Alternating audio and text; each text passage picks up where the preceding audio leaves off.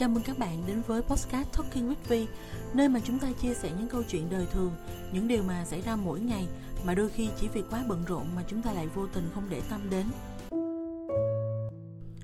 Hôm nay mình sẽ cùng nhau thảo luận về một khía cạnh rất lạ lùng của đời sống. Đó là khi bạn nói ra một điều gì hay một lời khuyên nào đó, bạn biết chắc rằng mình đúng, vậy mà người nghe chẳng những không cảm ơn bạn mà còn quay ra trách giận và thậm chí là không thèm nhìn mặt bạn nữa lạ lùng ghê chưa? Vậy chắc chắn là người nghe đó sai rồi, chứ bạn đâu có sai. Những điều bạn nói ra là đúng mà. Không nghe mà còn thái độ lại như vậy thì chắc chắn là người đó sai rồi. Vậy chứ khoan đã, dừng lại một giây, ngẫm nghĩ lại xem. Biết đâu cái người sai lại là người nói, chứ không phải là người nghe. Ủa mà cái gì ngược ngạo vậy? Lý lẽ ở đâu mà người nói ra điều đúng lại trở thành người sai? Ngược ngạo như vậy nên episode này mới ra đời. Để phần nào có thể giải thích được tại sao có những điều tưởng chừng như rất có lý, hóa ra là vô lý đến vô cùng trong episode này, mình sẽ đưa ra nhiều ví dụ hơn những tập khác vì mình tin rằng chỉ cần các bạn nghe những ví dụ này ở vị thế người ngoài cuộc là các bạn sẽ nhận ra được ngay vấn đề nó nằm ở đâu và biết đâu trong những cái ví dụ này các bạn lại vô tình nhận ra rằng mặc dù vô ý thôi nhưng mà cũng đôi ba lần mình đã mắc vào những sai lầm này. Ví dụ đầu tiên, có một người bạn của bạn chẳng may đầu tư thua lỗ và bị mất một số tiền cũng kha khá lớn. Khi mà người bạn đó kể lại câu chuyện cho những người còn lại nghe, như là tâm sự cho bớt buồn, mà cũng là một lời cảnh tỉnh để những người khác không phạm vào cái lỗi mà mình đã từng phạm. Nghe xong những người còn lại thì gật gù an ủi, còn bạn là bạn lên tiếng liền. Nghĩ sao mà bỏ ra số tiền lớn như vậy đầu tư trong khi chưa hề có kinh nghiệm hay là hiểu biết gì về cái lĩnh vực này? Ở đâu ra mà có cái chuyện làm ăn gì mà siêu lợi nhuận như vậy? Chẳng qua là chiêu thức lùa gà của bọn lừa đảo mà thôi. Tham thì bây giờ mới mất tiền như vậy. Chắc là nghe đến đây khỏi kể tiếp thì các bạn cũng hình dung ra được diễn tiến sâu của cuộc đối thoại này như thế nào rồi phải không? Và bạn rõ ràng bạn thấy là cái người nói đã không có sai. Những gì người nói hoàn toàn đúng. Vậy thì ở đây ai mới là người sai? Ví dụ kế tiếp. Có một cô bạn đang hào hứng kể lại chuyến du lịch của mình trong một group chat các bạn với nhau. Những người còn lại thì cũng hưởng ứng rất là nhiệt tình, bàn luận rôm rã. Thì bạn gửi ngay một tin nhắn về lỗi chính tả. Bạn thực tình là rất là bực mình vì không biết tại sao có một cái lỗi là cái chữ nghỉ ngơi nó là dấu hỏi mà cái người bạn này của bạn cứ liên tục type cái chữ nghỉ ngơi nó là dấu ngã.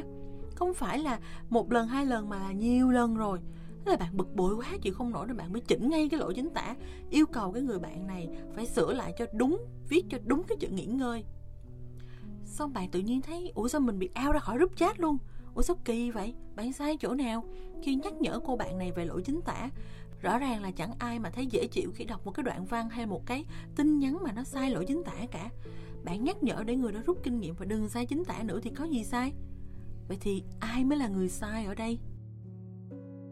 Tiếp tục một ví dụ nữa. Có một cặp vợ chồng đang tranh cãi về vấn đề chia nhau trách nhiệm làm việc nhà. Cô vợ thì muốn người chồng là cần phải tích cực hơn, chia sẻ làm nhiều việc nhà hơn, chứ không phải là đùng đẩy trách nhiệm hoàn toàn cho người vợ. Người chồng thì lấy lý do là bận công việc quá nên không làm hết các công việc nhà như người vợ yêu cầu. Và người vợ này thay vì tập trung vào cái việc là vợ chồng cần phải sắp xếp thời gian như thế nào cho hiệu quả thì lại uh, hướng cái câu chuyện sang một cái hướng hoàn toàn khác đó là nói là tại sao mà thu nhập của người chồng á, thấp hơn người vợ công việc của người chồng không có ổn định mà người vợ, mà người vợ thì sắp xếp làm được việc nhà, còn người chồng thì không làm được. Và kể từ khi mà cô vợ nói lên cái chuyện này thì cái câu chuyện này nó lại rẽ ra một cái hướng hoàn toàn khác, là tranh cãi về thu nhập, về sự ổn định, về sự nghiệp của hai vợ chồng. Các bạn có biết là kết cục của cuộc tranh cãi đó như thế nào không? Là không có kết quả gì cả nội dung chính của cái cuộc tranh cãi là để phân công công việc nhà. Nhưng mà khi trong cái diễn tiến đó thì rẽ sang một cái hướng khác. Không có liên quan gì đến cái ý chính của cái cuộc nói chuyện ban đầu. Cho nên cuối cùng là không có kết quả gì cả. Nhưng mà cái cái vấn đề đặt ra ở đây là người vợ có sai không? Những cái điều người vợ nói ra có sai không? Không, người vợ không có nói sai. Thực tế là thu nhập của người vợ cao hơn chồng, công việc của người vợ ổn định hơn chồng chức vụ của người vợ cũng cao hơn người chồng. Nhưng mà tại sao khi người vợ nói ra những cái sự thật này, thì người chồng lại phản ứng dữ dội và mang lại cái kết quả không có như mong muốn cho cái cuộc trao đổi này giữa hai vợ chồng? Như vậy thì trong cái cái câu chuyện này thì ai mới là người sai? Rồi mình kể cho các bạn nghe một cái ví dụ tiếp nữa ha có một nhóm bạn gái và có một cái người bạn trong cái nhóm bạn gái này thì vừa mới thay đổi kiểu tóc. Thay thế cho cái kiểu tóc xoăn điệu đà nữ tính trước đây là một kiểu tóc ngắn rất là cá tính. Khi mà người bạn này xuất hiện trong cái nhóm bạn thì mọi người cũng ừ à cho qua, nhưng mà bạn là bạn nói liền cái kiểu tóc này không có hợp với cô bạn đó chút nào hết á. Nhìn nó nó không có đâu vô đâu hết trơn á.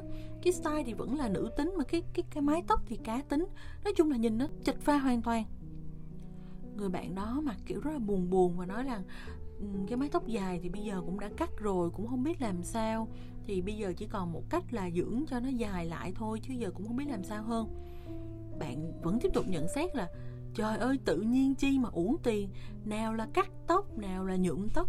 Mà bây giờ kết cục ra cái kiểu tóc nó còn xấu hơn trước đây nữa. Bạn biết đó, cái kết cục của công việc này cũng lại là, ủa sao vậy? Ủa mình nói đúng mà sao giận mình? Ủa bạn, ủa mọi người, kỳ vậy. Rồi lại một cái ví dụ nữa ha. Mà trường hợp này mình tin chắc là nhiều người đang gặp phải lắm đặc biệt là qua cái đợt dịch bệnh và cách ly vừa qua, thì có một số người là bẵng đi một thời gian dài mình mới có cơ hội gặp lại. Và khi mà gặp lại những người này á, thì bạn thẳng thốt liền. Trời ơi, sao mà dạo này phát tướng vậy? Sao mập vậy? Cách ly chắc là ăn uống dữ lắm hay sao mà? Cái sai gì đâu mà gấp đôi lúc trước. Rồi hàng ti tỉ những cái điểm xấu khác của người ta. Rồi khi nói xong, bạn cũng lại một lần nữa thẳng thốt, nhận ra rằng tại sao mà người ta không bao giờ còn muốn gặp lại bạn nữa? Bạn lại tức giận và cảm thấy vô cùng oan ức. Vì sao mình là có nói sai điểm nào đâu mà lại bị đối xử như vậy? Có sao thì mình nói vậy, mập thì mình nói mập, chứ có phải là cái người bạn đó ốm đi mà mình nói là người bạn đó mập ra đâu. Sao kỳ vậy ta?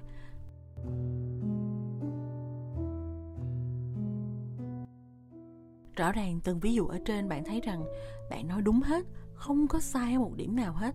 Thực tế có sao thì bạn phản ánh đúng lại như vậy. Bạn không hề nói thêm bớt điều gì, cũng không dựng chuyện hay là làm trầm trọng hóa vấn đề.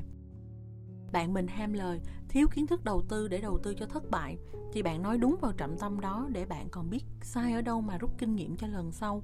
Chứ an ủi hùa theo, cái người bạn đó không rút được kinh nghiệm, biết đâu sau này lại phạm ngay cái sai lầm giống ý chang như vậy nữa thì sao? Bạn chỉ muốn tốt cho bạn mình thôi mà như vậy thì bạn có sai không? Tương tự như cái việc nhận xét kiểu tóc mới của cô bạn là xấu, rồi chê người ta mập, người ta phát tướng. Bạn cũng đâu có sai, bạn đang nói đúng lên sự thật của vấn đề mà. Bạn hoàn toàn không sai, nhưng mà bạn có nghĩ ra những điều mà bạn nói ra đó có thay đổi được tình hình không? Có giúp cho người bạn đó lấy lại số tiền đã mất, có giúp cho cô bạn kia quay về kiểu tóc cũ và giúp người bạn của mình được săn chắc thon gọn lại hay không? Người ta đâu phải là không thấy những điều đó đâu. Đâu phải là bạn nói ra thì người ta mới nhận ra được. Vậy thì bạn đang giúp gì cho những cái trường hợp này? Bạn không hề giúp cho người ta đỡ được cái cảm giác tiêu cực cho hành động của mình. Bạn cũng không có an ủi, vỗ về được người ta. Những câu nói đó của bạn hoàn toàn cũng không thay đổi được hay giúp đỡ được người ta ở một cái điểm gì cả như vậy thì tất cả những cái gì bạn nói ra nó chỉ có mang được một cái lợi ích duy nhất, đó là xoáy vào nỗi đau của người khác mà thôi. Vậy thì cái việc mà bạn nói ra cái sự thật đó, nó có ích lợi gì? Chuyện lỗi sai chính tả bạn cũng không sai. Viết sai chính tả đúng là sẽ gây nên những nỗi khó chịu cho người đọc, và nói gì thì nói thì điều đó cũng là một cái điều nên chấn chỉnh nhưng cái việc sửa lỗi chính tả nó sẽ đúng khi bạn đang làm công việc biên tập cho báo chí hay là hiệu đính một tác phẩm sắp phát hành sách hay là một cái thông cáo báo chí. Chứ còn cứng nhắc sửa lỗi chính tả ngay trong đoạn chat group giữa bạn bè với nhau thì cái đó là một cái điều vô cùng nực cười. Bạn đâu có đúng đâu. Cái người ta quan tâm trong cái khi mà chat đó là nội dung của cái câu chuyện đó là gì? Như cái ví dụ ở trên là của cái chuyến du lịch mà cái người bạn đó đang kể lại cho nhóm.